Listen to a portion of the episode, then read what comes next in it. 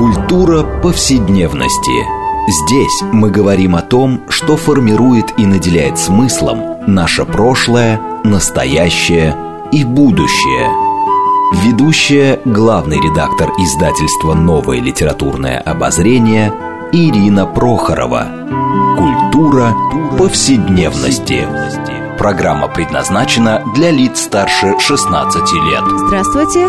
Прошли новогодние праздники, и мы продолжаем цикл программ под общим названием «Культура повседневности».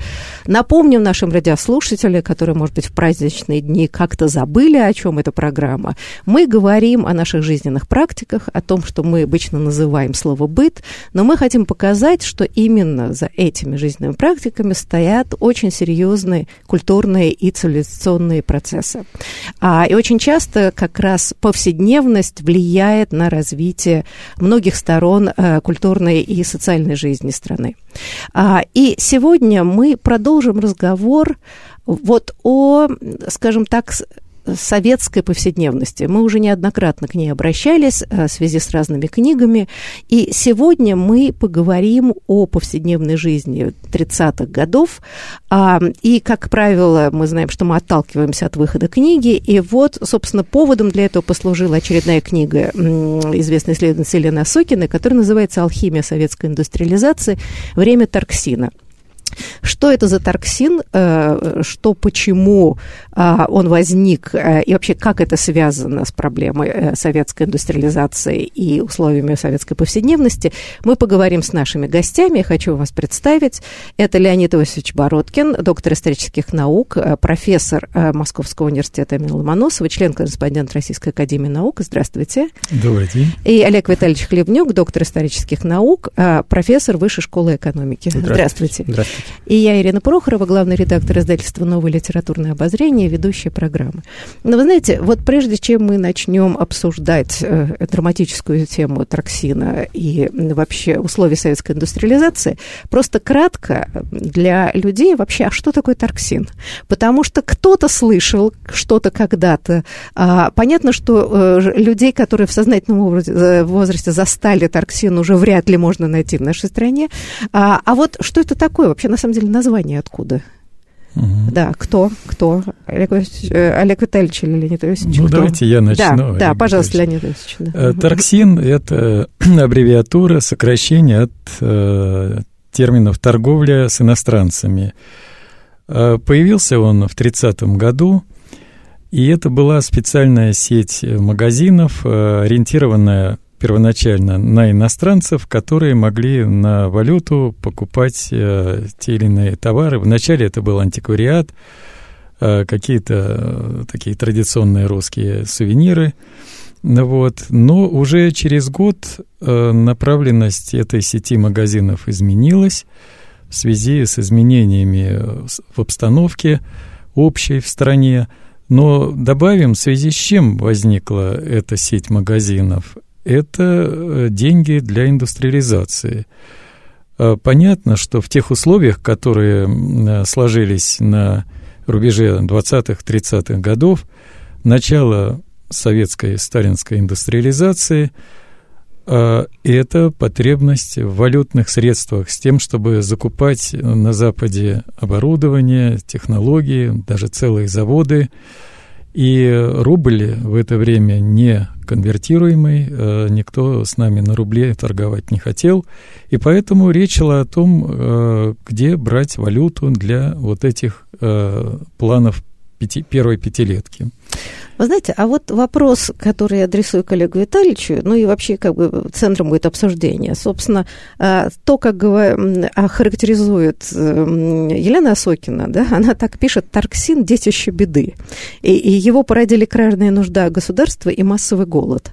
А, и, в общем, это переводит сразу разговор от общеэкономических, в общем, да, к таким социальным проблемам. А для людей, которых, мне кажется, эм, сталинская индустриализация всегда ассоциируется с, это, к сожалению, миф с какими-то невероятными трудовыми, значит, свершениями, таким позитивным, вообще никогда не задумываются об оборотной стороне этого дела. Вообще, какими силами, средствами, а, насколько вообще оправдан был такой тип модернизации и так далее, вот, да, не занимает. А, собственно, вопрос, который я часто задаю людям сказать, ну вот э, все время разговор о том, что советскому государству вот не было денег, оно было банкротом, а, и вот нужно было изыскивать все средства. Вопрос, почему банкротом, хотя золотой запас а, Российской империи был в большинстве своем отбит большевиками. И там был миллиард а, рублей, что по тогдашним ценам был какие-то колоссальные суммы, которые хватило бы на любую индустриализацию. Куда делся этот миллиард? А, значит, в 20 там каком-то, я не помню, каком, 19 году или в 20-м отбили у Колчака его. А, и почему к 30 году? Куда он делся, собственно говоря? Вот, ну, это, да, это одна сторона, куда деньги девались. В, что в, очень да, важно, до, да, что до, очень важный до момент, начала индустриализации, да. Вот, ну, тут там разные там и во время гражданской войны, конечно, очень много было потрачено и утрачено, потом в 20-е годы, в том числе на помощь э, мировому э, революционному движению, да, вот, да вот, и так вот. далее. Ну, э, да, это одна сторона. Но, в общем, вы совершенно правильно поставили вопрос, э, э, так сказать, о контексте историческом. Тарксин и все, что его сопровождало, это составная часть, неизбежная и необходимая, видимо, составная часть э, вот той скачкообразной индустриализации, которую в первой пятилетке, нужно подчеркнуть, именно в первой пятилетке, проводило руководство страны. То есть это следствие большого скачка.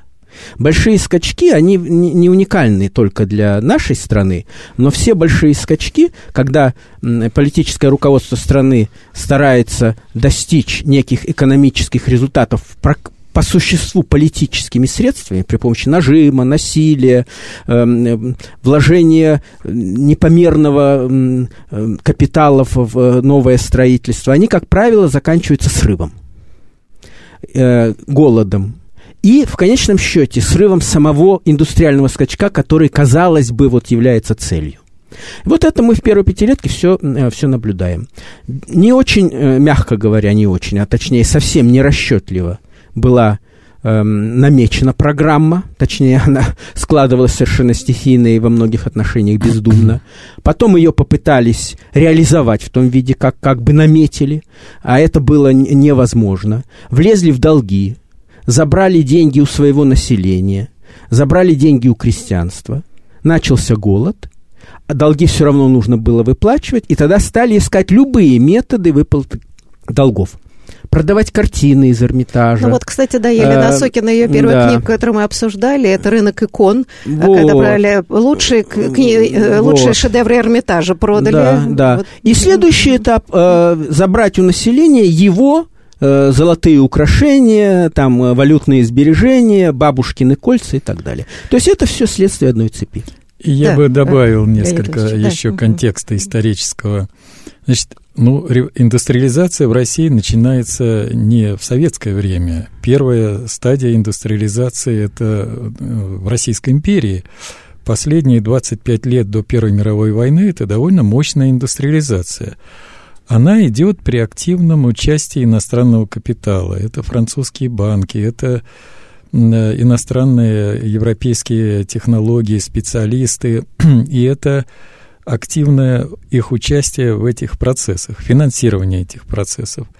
Как известно, в 18 году большевистское правительство заявило о полном отказе от всех долгов Российской империи, их называли почему-то царскими долгами, и это значит, что тем самым правительство большевиков отрубила Россию от нормальных финансовых рынков, финансовых отношений с остальными странами мира. Кстати, вопрос страны Антанты да? и интервенция, это, собственно, ровно поэтому пошло. Во многом поэтому, да. И, кстати, к вопросу о золоту, о золоте, вот этот, как называл Ленин, похабный мир, Брест-Литовский, им же и э, организованный, там же речь шла не только об уступках больших территорий Германии, там Гер... контрибуции. Вот Герма... как раз часть золотого запаса да, пошло выплатить это Германии. порядка да? 20 тонн золота были отданы Германии, они их отвезли в Берлин, а потом, когда Германия подписала капитуляцию, вот, то часть, э, значит, компенсации Это было вот русское золото, которое из Берлина отправилось в Париж, и часть долгов э, Германия закрыла русским золотом.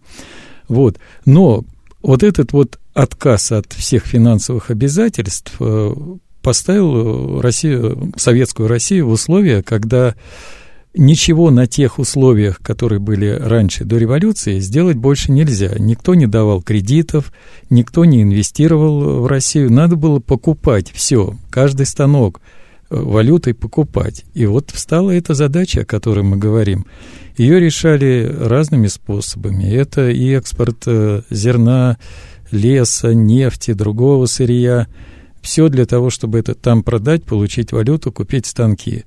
Это ГУЛАГ, между прочим, который был э, дешевой рабочей силой, добывал это золото на Колыме, рубил этот лесоповал весь и так далее.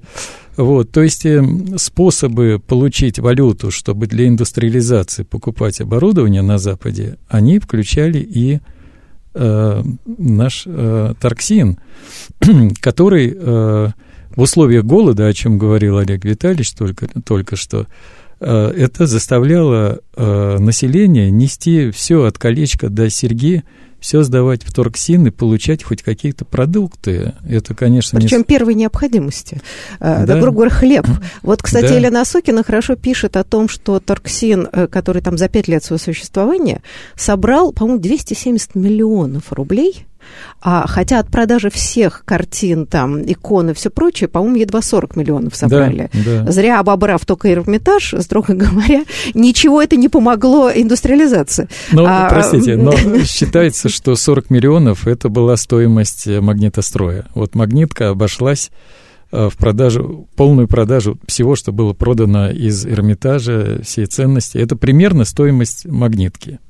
Ну, Знаете, но вот это на самом деле я не экономический историк, ну, но а, у меня все время ощущение, когда все это читаю, что mm. никакой стратегии думания, там, не знаю, на поколение вперед вообще не существовало, потому что а, теперь совершенно понятно, что такие а, музеи, как Эрмитаж, Лувр и так далее, главные кормильцы, потому что туризм, а, скажем, Парижа наполовину держится на том, что там есть Лувр.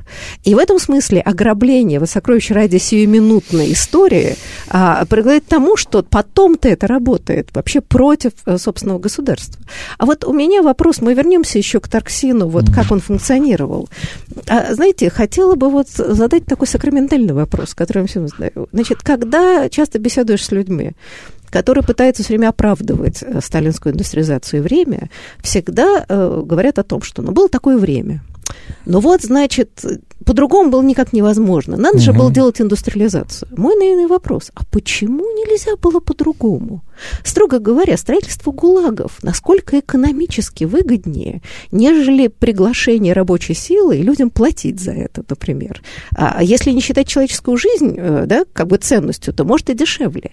Но, строго говоря, насколько необходимо было в этой ситуации вот mm-hmm. таким способом индустриализировать, а не, например, создавать рабочие места, платить людям, потому что людям надо было работать, получать деньги. А, собственно, вот что? Было ли это неизбежно или действительно были варианты? Это, это mm-hmm. очень важная проблема, и, конечно, варианты были, и, строго говоря, эм, просто наши многие сограждане плохо, конечно, знают историю, что, в общем, неудивительно. А, дело в том, что сам Сталин продемонстрировал другие варианты. Потому что, скажем, индустриализация первой пятилетки, вот большой скачок, о котором я говорил, она кардинальным образом отличалась от индустриализации в годы второй пятилетки, когда э, осознав, наконец, научившись, правда, уже было много потерь, что так нельзя, э, был э, изменен достаточно существенный экономический курс, и именно те достижения, которые мы, в принципе, имели, э, накануне войны, это достижение в основном пер, второй пятилетки. А первая пятилетка, она была провальной. Провальной и очень затратной. Она не была выполнена, конечно, и близко ни по одному из главных показателей, по самому главному показателю э, по чугуну, это считается такой э, ну, да, э, даже центральный, помню, да. В свои школьные годы почему-то да. все чугун ну, потому как что, главный. потому что он э, определяет э, тяжелую индустрию в целом. Угу. В два с половиной раза не были планы выполнены. Вот, но это так. А, о, есть, чё, о чем тогда не говорилось? О чем тогда не говорили? Тогда сказали, 4, тогда сказали, что выполнили 4 года и 3 месяца, да. что абсолютно неправда, я до сих пор Конечно. это повторяю, да. Вот. А, тут вот в чем все дело. Самое обидное, вот, эм, что вы, э, думаю, правильно отметили, что эти огромные жертвы во многих случаях были понесены абсолютно бесцельно. То есть, что произошло? Вот это вот э, скачкообразное наращивание строительства большого количества предприятий, которые очень часто просто успевали э, довести до, что называется, нулевого цикла, раз, размазывая средства, да? Закупки бездумные совершенно огромного количества станков, не все из которых, мы просто не знаем точных цифр, это надо изучать, пошли в дело – все это было оплачено огромными жертвами, голодом и так далее. Можно было э, по принципу, нормальному э, принципу, по житейской мудрости, тише едешь, дальше будешь. Понимаете, можно было действовать так. И в годы второй пятилетки это сделали. То есть первая пятилетка вовсе не была необходима в том виде, в каком она была проведена Сталином. Это была пятилетка, ну, если хотите, э, политически мотивированной индустриализации, которая проводилась людьми, не имевшими опыта управления экономикой, э, не понимавшими, как нужно ею управлять, и отправившими в тюрьму тех, кто знал, как Кто умел. Вот Но ну, так. это вообще классика э, всех индустриальных процессов в советский период. Но надо сказать, что у Елены Осокина очень хорошо... Э, а, ведь э, то, что он описывает, это какой-то действительно печальный парадокс, потому что индустриализация начинается в тот момент, когда государство борется с остатками частной собственности. То есть вот разоряется крестьянство специально, принципиально, потому что крестьяне не хотят отдавать э, по бросовым ценам хлеб, а государство стремится продавать как можно больше хлеба за границу. В, э, в Европе кризис, а там цены падают, и, значит, изымается все больше больше и больше э, хлеба у крестьян, крестьяне прячут хлеб, их разоряют. Да, в общем, да, вот это вот бесконечное колесо, я бы сказала, такого идиотизма экономического. А, значит, начинается голод в деревне, начинается голод, э, это, значит, изничтожается вся частная собственность, а, и, и вдруг появляется торксин которые есть коммерческие магазины. Вот, вот здесь мне очень интересно, э, если, если они приверженцы, большевики приверженцы утопии социалистической, то странно какой-то цинический момент вдруг открыть коммерческие магазины в разгар борьбы э, с, я бы сказала, с частной собственностью. Вот мне очень интересно, как вот эта логика работает. Mm-hmm. Ну, Ленин, как мы знаем, э, основатель утопии, вел НЭП, потому да. что понимал, что, в общем, если страна вся умрет от голода, править будет неким. А, то Но почему... он еще понимал, что распад начнется. Распад вот, страны, да? да вот. А вот интересно, когда, в общем, искусственно вводился голод, фактически в конце 20-х годов, таких опасений не было? Вот, вот почему, я не знаю, понимаете, смешно спрашивать, да, как-то абстрактно, но все-таки, вот, ну какова была вся эта логика? Мне как-то удивительно. Или это полное безразличие к человеческой жизни, вообще непонимание э, работы механизмов. Вот как-то для меня это остается глубокой загадкой. Зачем надо было кормильцев всех изничтожать, чтобы потом э, сидеть на карточках? Э, хлебных.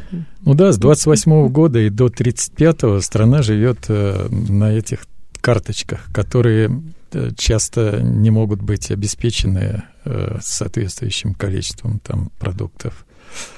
Олег Витальевич начнет. Да, но э, знаете, тут это, это логика политически мотивированной индустриализации, как я уже сказал. Они просто не понимали что такое эм, экономика. Они считали, что экономике можно приказать.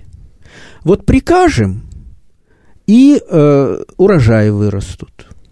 Прикажем, заводы построятся. Мобилизуем молодых рабочих, которые никогда станков этих в глаза не видели.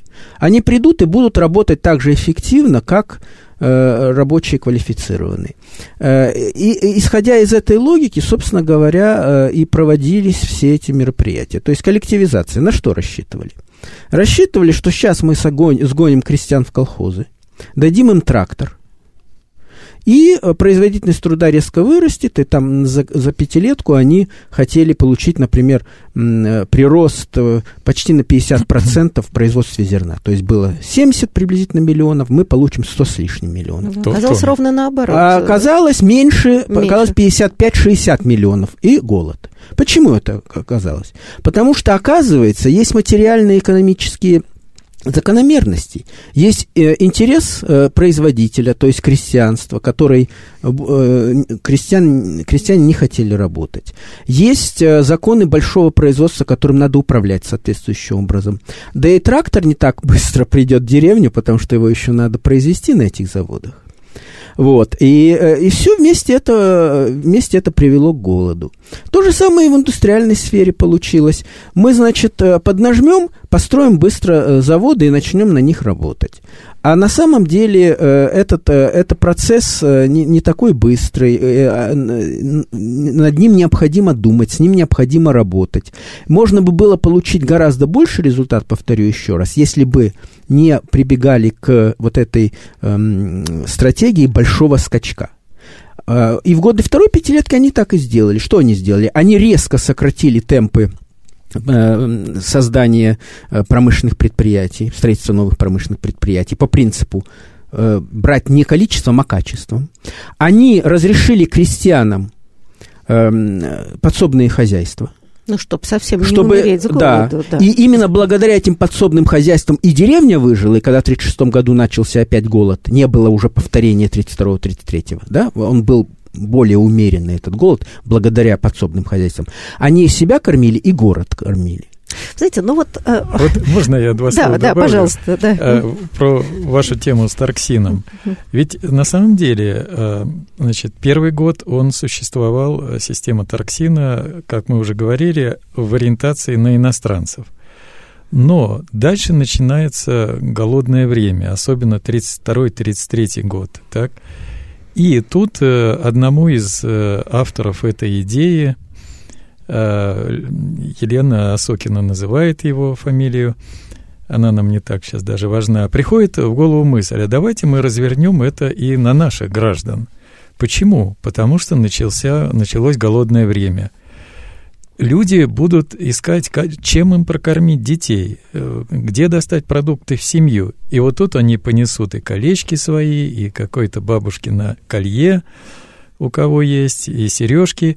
И тем самым мы получим тысячи тонн, э, в смысле, тысячи килограммов золота, которые другим способом не соберешь. Ну, они есть... собрали 100 тысяч тонн, если верить Елене ну, да. Нет, 100, 100 тонн, 100 тонн, 100 тонн. 100 тонн, да. А, 100 тонн, да, 100 простите, тонн. да, да. И угу, Э, это же парадокс полный. В 1932-1933 году, э, значит, прибыль от Тарксина превысила прибыль от продажи зерна, леса, нефти. Это стал главный источник поступления валюты на индустриализацию. То есть Тарксины превысили вот традиционные большие объемы экспорта так? Потому что им удалось Ой. в этот голодный год-два угу. забрать все обобрать, обобрать население. Называется да. это простым способом. Знаете, да. вот, в условиях вот голода. мы сейчас это обсуждаем, и знаете, у меня есть такое ощущение, что мы сами отчасти ну, как бы есть какая-то привычка, да, вот мы обсуждаем, что да, потом мы немножко пересмотрели, да, или там подсобное хозяйство, но если это посмотреть со стороны, это все-таки выглядит ужасно чудовищно.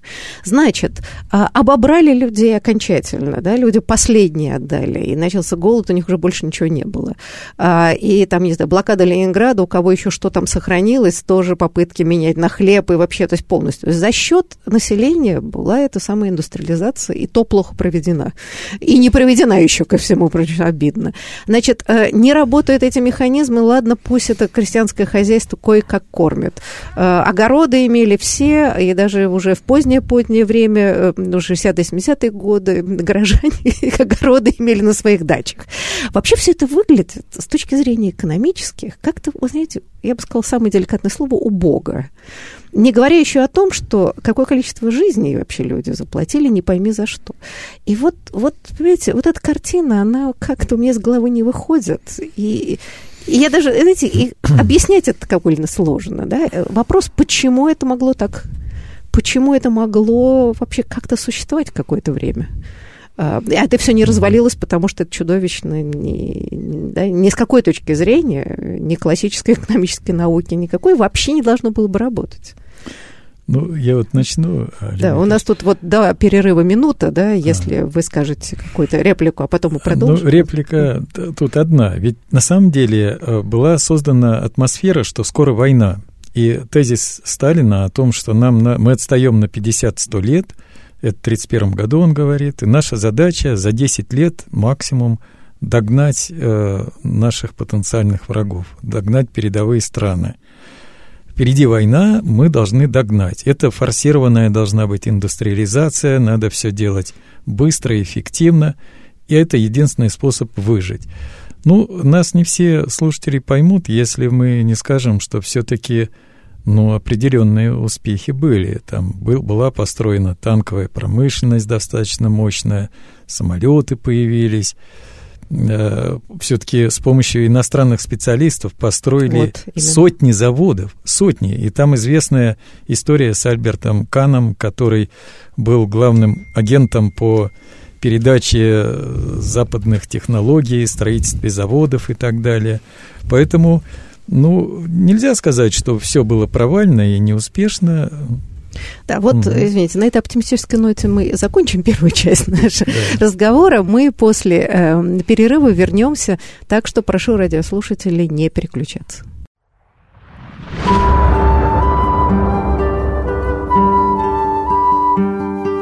Здесь мы говорим о том, что формирует и наделяет смыслом наше прошлое, настоящее и будущее – Культура повседневности. Мы продолжаем наш э, разговор в рамках программы «Культура повседневности». И напомню радиослушателям, которые, может быть, подключились к нам позже, что мы обсуждаем книгу Елены Осокина «Алхимия советской индустриализации. Время торксина». Мы, собственно, говорим о том, как проходила эта индустриализация, как это отразилось на советской повседневности, на жизни граждан. И, в общем, в каком-то смысле, конечно, и о наследие всей этой индустриализации в разных эм, областях нашей жизни. И напомню вам, что мы беседуем с нашими гостями. Один из них Леонид Иосифович Бородкин, доктор исторических наук, профессор э, Московского университета имени Ломоносова, член-корреспондент Российской академии наук. И второй наш гость Олег Витальевич Хлебнюк, доктор исторических наук, э, профессор Высшей школы экономики. Я Ирина Прохорова, главный редактор издательства «Новое литературное обозрение», ведущая программы. Но, Леонид Иосифович, вы закончили на такой мажорной ноте, что, значит, кое-чего удалось, но, правда, что-то удалось. А вопрос у меня все-таки следующий. Ну, а вот, опять же, да, если мы говорим о человеческих потерях, совершенно чудовищных. А, вот они в эту ткань как-то а, обсуждение успехов, они вплетаются или нет? Или мы подсознательно их как-то уносим? крестьянство, да, какого крестьян погибло в коллективизации, гулаги, которые стали, значит, распространяться, репрессии. голод, репрессии. И вот вопрос, э, который я задавала, собственно, на чем это держалось? Ведь если обсуждать вот такой тип модернизации и управления, то террор становится почти единственным способом удержания этого. Да? Вот там, она хорошо, Елена Сукина пишет о том, что э, задание ГП, ГПУ э, заставлять людей сдавать валюту. Не то, чтобы они только добровольно несли. У Булгакова это в ироническом плане мастере Маргарите, там, помните, сон э, Николая Ивановича, что, значит, призывает сдавать валюту и держат людей не отпускают домой, то есть в тюрьмах, если переводить это на язык, пока они вынуждены не отдают деньги, а не то, что они просто добровольно идут и меняют. Вот, вот как эта вся система таким образом работает? Простите, да, э, Олег Ну, э, Леонид Ильич правильно сказал. Дело в том, что э, мы, конечно, никогда, историки никогда не забывают, что огромная страна, очень богатая природными ресурсами и человеческими ресурсами, напрягалась из последних сил в течение долгих лет, и, конечно, благодаря этому напряжению были созданы ну, значительные такие благо индустриализации предприятия промышленные, прежде всего, конечно, военная промышленность и обеспечивающие отрасли. Эм, и, эм, но, понимаете, для историков, ну и не только, судя по всему, для историков очень важно понять все-таки, какова цена этого всего. Это, это тоже очень важно, потому что э, всегда, когда мы даже в нашей повседневной жизни оцениваем, ну, предположим, то или иное приобретение, мы всегда ведь э, э, говорим и, и, с одной стороны, о качестве того или иного продукта, а с другой стороны, э, о том, э, э, насколько была оптимальная цена затрачена на этот продукт. Это нормально, это для человечества нормально, это нормальное экономическое, экономическое поведение. Э, и, э, видите ли, любая индустриализация сопровождается, естественно, жертвами. И в этом смысле э, наш народ тоже должен был, э, это поколение этому надо отдать должное, должен был принести на алтарь э, индустриализации определенные жертвы. Это тоже несомненно. Вот. Э, потому что индустриализация – это мобилизация ресурсов прежде всего. Да?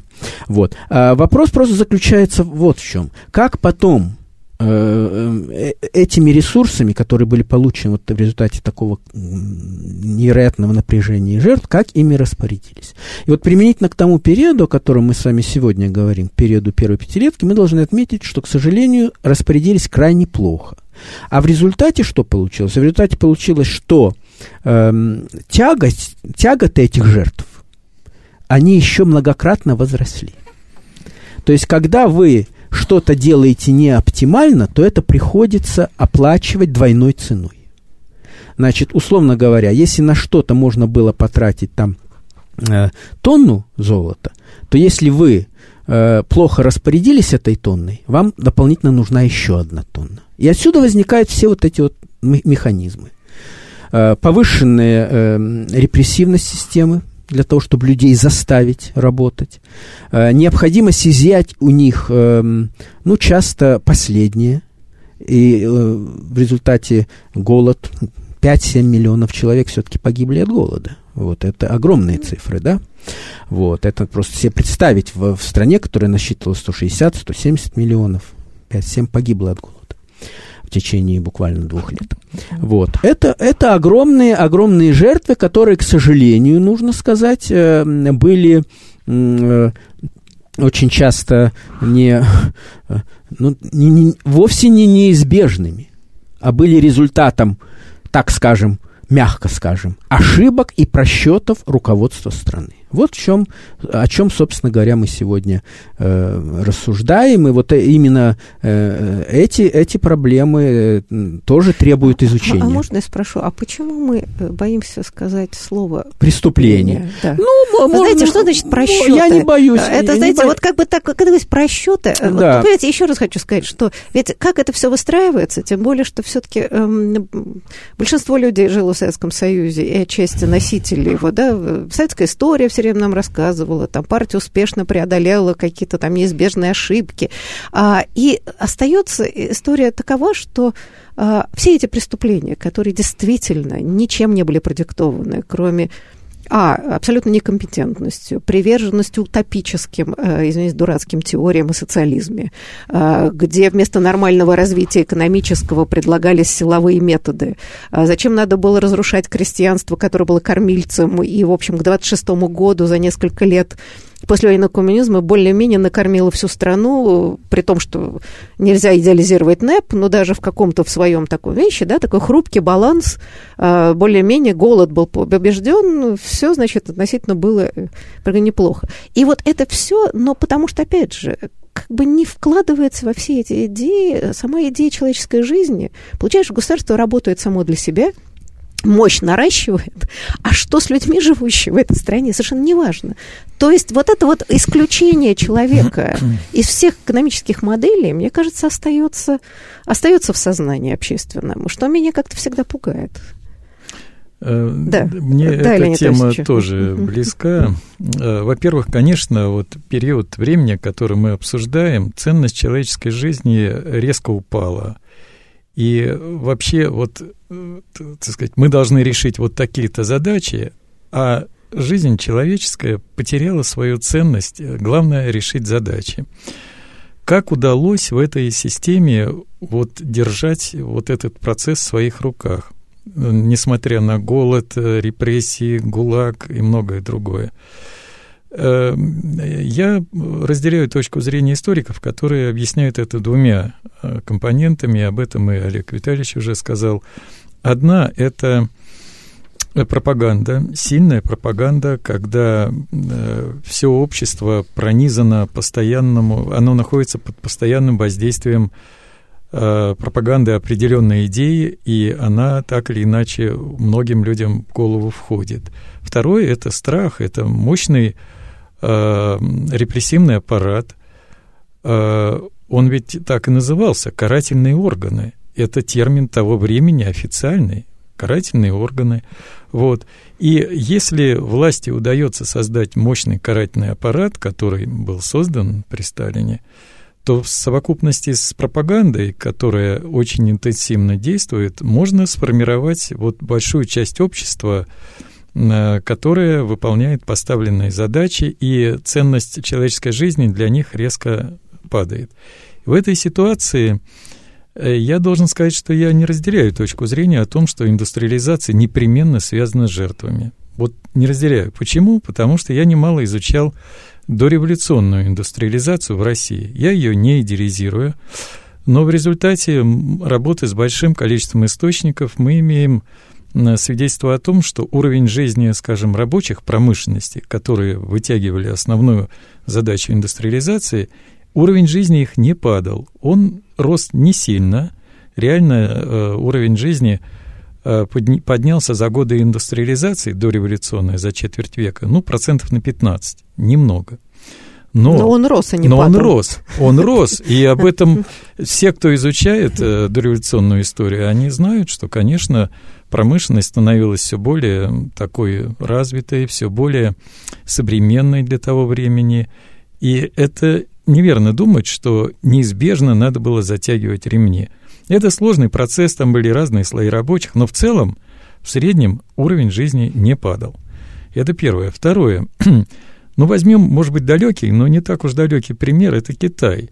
Мы знаем, что когда в 1978 году Мао умер и вернулся Дэн Сяопин, в Политбюро Китая была острейшая борьба за выбор дальнейших путей развития – грубо говоря, идти по сталинскому индустриальному пути или находить другой путь, ближе, так сказать, к бухаринскому, как говорили в то время в Китае. И интересно, что начальная точка в 29 году в СССР и в 79 году в Китае были, это одна и та же точка была.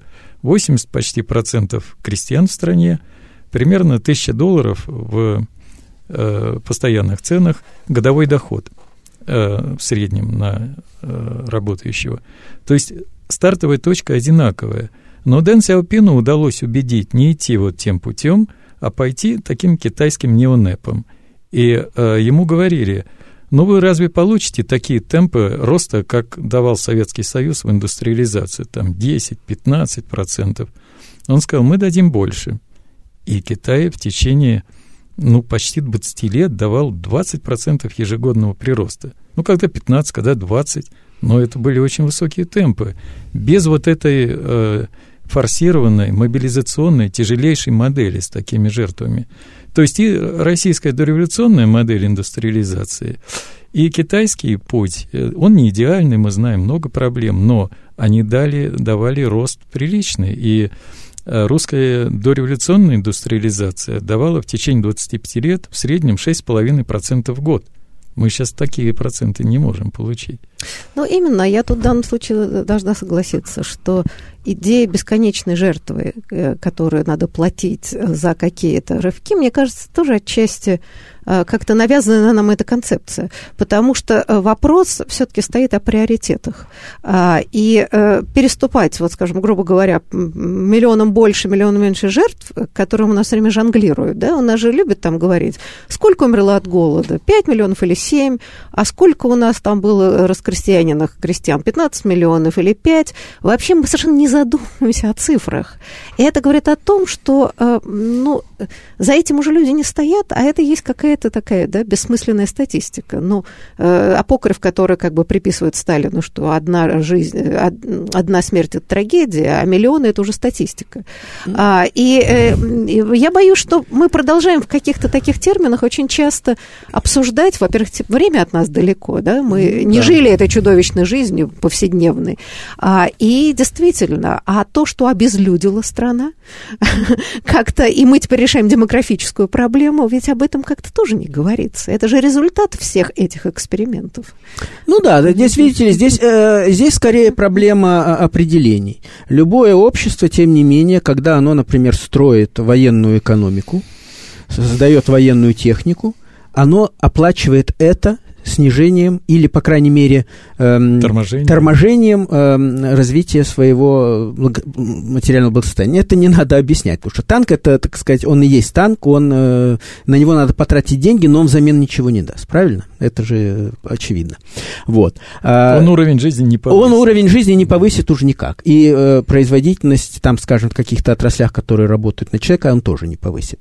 Вот. Но а, не обязательно для этого да. обирать людей, чтобы а, строить этот танк, Ну, правда? видите, да, э, нет, ну, э, а, а как? Э, а в каком-то смысле обирать. Просто, ну... вы, вы, вы понимаете, здесь э, речь все-таки идет об э, уровне, об уровне э, того, что мы называем э, жертвой, которая, ну, любое общество э, э, как бы более не менее добровольно в некоторых случаях. Ну, когда, например, там война началась, ведь э, многие люди действительно отдавали последнее, да, на строительство военной техники, потому что было понятно, что и как. Вот. Э, и то же самое, как правильно сказал Леонид Ильич, были энтузиасты и в годы первых пятилеток.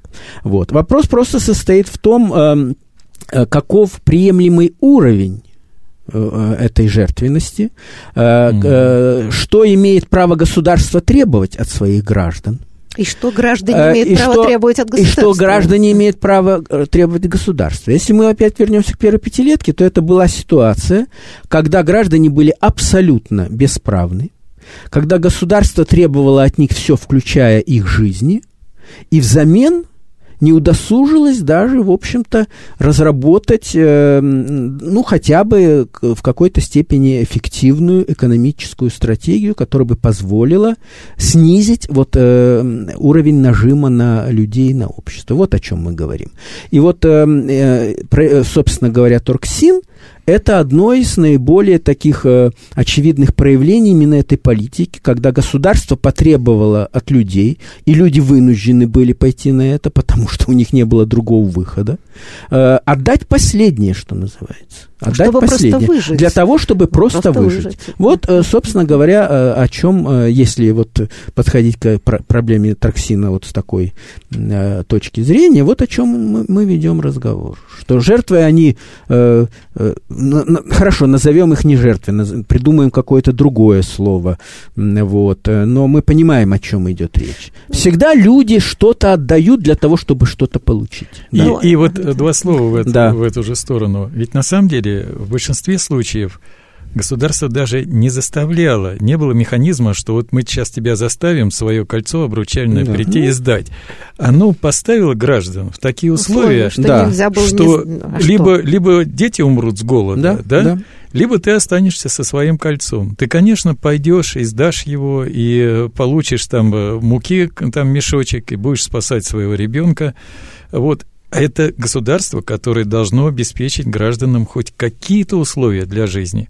Оно их не создает, а вынуждает, ну, не прямым, а косвенным образом, сдавать э, какие-то семейные, э, там, не знаю, ценности, которые... Я не могу себе представить в дореволюционной России, что государство заставляет, значит, граждан нести э, свои семейные какие-то драгоценности, немногие, там, крестик золотой, нести его, сдавать в какую-то государственную контору. Это, это я представить не могу. Это невозможно, да. да. Мы не будем идеализировать императорскую Россию, Нет, но, не такого, будем. но Нет. такого, конечно, себе трудно себе представить. Даже Салтыков-Щедрин, думаю, не додумался бы до, до подобных фантазий. Да, но, знаете, вот здесь же еще, э, о чем Елена Сокина хорошо пишет, она пишет вот о развитии действительно этой идеи Торксина, который сначала очень жестко только работал с иностранцами, mm-hmm. как вы правильно сказали, и очень следили, чтобы туда советские граждане да. не просочились. Да. Но она пишет, что во многом а, это подпирало э, развитие Торксина, предполагало снизу. Люди пытались действительно что-то продать, э, значит, из-за голода и так далее, поэтому эти рамки расширялись, а заодно и догадались, что неплохо бы и золотишко у населения подсобрать. А в данном случае это вот, знаете, это тоже такой интересный цинизм. Значит, в момент, когда провозглашается э, социализм и, значит, никакой частной собственности, государство не брезгует поторговать, собственно, коммерческую сеть развить для того, чтобы еще под, значит, да, обогатиться. Но, кстати, уже в другое время, конечно, совсем по другому поводу, не с той драмы, но вот, собственно, магазины «Березки», которые распространились в 70-е годы, отчасти это тот же феномен – ну, да, а, в другой исторической ситуации. В другой исторической ситуации, да. потому что, конечно, люди уже хлеб не нужно было покупать при всем при том, но нехватка качественных, я не знаю, там, техники, одежды и все прочее. Книг это, хороших. Книг хороших, да, это как бонус, и опять же попытка, опять же у граждан взять валюту, те, кто могли, там, работали за границей, получали и все прочее, опять же валюту. Вот вам магазины, где вы можете здесь джинсы купить. Вот ведь действительно. И Собственно, тот же самый принцип. С одной стороны, социализм, а с другой стороны, есть какие-то коммерческие магазины. И вот это очень забавно, как это вот такой цинизм работает вместе с утопическим сознанием. Ну, это я бы не назвал даже цинизмом, это просто неизбежная черта этой модели. Это э, э, Дело в том, что когда это придумывали на бумаге, это выглядело красиво. Когда это стали внедрять э, в жизнь, что называется, это, конечно, вот стало совсем некрасиво, вот, а во многих случаях просто безобразно. Это вот э, следствие, да, э, все это оказалось мифом. Вначале там создавали наркомат снабжения, государство будет снабжать. Потом его сразу же переименовали вскоре в наркомат торговли, потому что поняли, никуда от торговли не денешься. Деньги сначала объявляли пережитком прошлого, потом вынуждены были к ним прибегать. Вот. Это надо отдавать себе отчет, и это, между прочим, очень поучительно и для тех, кто сегодня э, говорит, что вот, вот капитализм, он, да, он вот такой некрасивый. Но, но Есть со... пострашнее Да, системы. но социализм, социализм, он тоже, это не то, что мы себе придумываем. Это совсем э, что-то третье. Вот, но да. я хочу заметить, что э, мы не коснулись этого, но если говорить о том, что как население, так сказать, выгребали из него все, не будем забывать денежных реформах которые проводились несколько раз в советское время, и фактически Абсолютно. отнимали у людей да. сбережения уже не царских там монет, а люди, люди что-то поднакомили, а потом идет реформа одна к десяти, э, да, и люди Абсолютно. теряют э, деньги. Э, по-моему, последняя была в 60-е годы, когда меняли один к одному, скажем, там до трех тысяч рублей, а потом один к десяти. То есть фактически бесконечно отнимали деньги. А заемы государственные? Да, да. Когда члены партии целиком зарплаты оставляли оставляли э, государству э, и понимали, что никак в жизни эти деньги не вернутся. Так что, в общем, эта система отъема была неизбежна. Да, так... да, конечно. Но вот здесь еще один интересен вопрос, э, если говорить о книге Елены Осокиной. В 1936 году Тарксин завершается. Все, в 1936 году закрывают эту сеть, появились объявления, там с 1 февраля значит, закрываются все операции Торксина. Почему? На это несколько тоже есть ответов, и часть из них у Елены Осокиной в книге упомянуты. Ну, во-первых, фактически все драгоценности, все драгметаллы у, государ... у граждан уже взяли. Все, больше брать было нечего. Больше уже, ну, практически нечего. И люди отнесли из своих сундучков золотые чеканы Николая II и э, все отнесли, поэтому уже нечего брать. С другой стороны, ну, все-таки голод кончился. Э, то есть не, сытой жизни там не было, конечно, но и вот этого ужасающего голода уже не было, и поэтому даже если у кого-то что-то и оставалось, карточная система закончилась, и можно было что-то, э, проблемы питания семьи решать э, не только через драгметаллы. Вот. И таким образом он выполнил свою задачу, он снял 100 тонн золота с, государ... с граждан и закончил существование. Вот такой цикл в 6 лет довольно интересное э, явление того времени. Да, но как-то хотелось бы, чтобы такие интересные времена все-таки происходили не с нами, не с нашими детьми. Да, но вот э, завершая наш разговор, мы, в общем-то, не обсудили и сотой доли проблем, связанные с индустриализацией по-советски. А, а, все-таки э, не хотелось бы заканчивать на какой-то мрачной ноте, но печально, что последнее время идет постоянная идеализация. Даже фильмы снимаются про торксин, и создается ощущение, что в Советском Союзе все было, а тут преувеличивают и так далее. Вот мне очень печально, что этот страшный эксперимент э, с такими жертвами, в общем, бессмысленными, с провалами индустриальными, это не осмысляется людьми. Вот э, с вашей точки зрения, вы считаете, что это временное явление, или, к сожалению, только историки будут знать некоторую истину об этом периоде? Ну, я бы сказал, что это очень, очень связано с нашей современностью. До тех пор, пока у нас будет неустройство в нашей современной жизни, до тех пор будет э, эм, идеализация прошлого неизбежная. Это такое э, параисторическое сознание, как его некоторые называют, не имеющее никакого отношения к реальности. Оно будет существовать до тех пор, пока люди э, будут оглядываться назад вместо того, чтобы смотреть вперед. Вот я так думаю. Последнее ваше слово, Леонид Ильич, последняя ну, минута.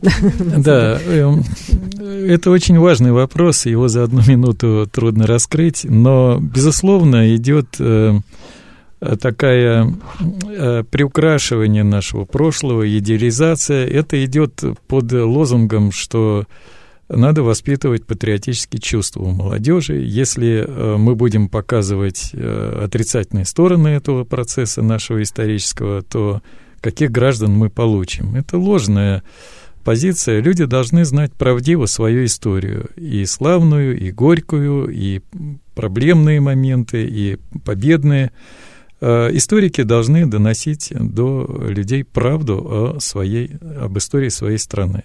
И это важнее всего. Вот на этой патриотической ноте мы закончим нашу программу. Большое спасибо за участие и до будущих встреч. Да, спасибо. Спасибо.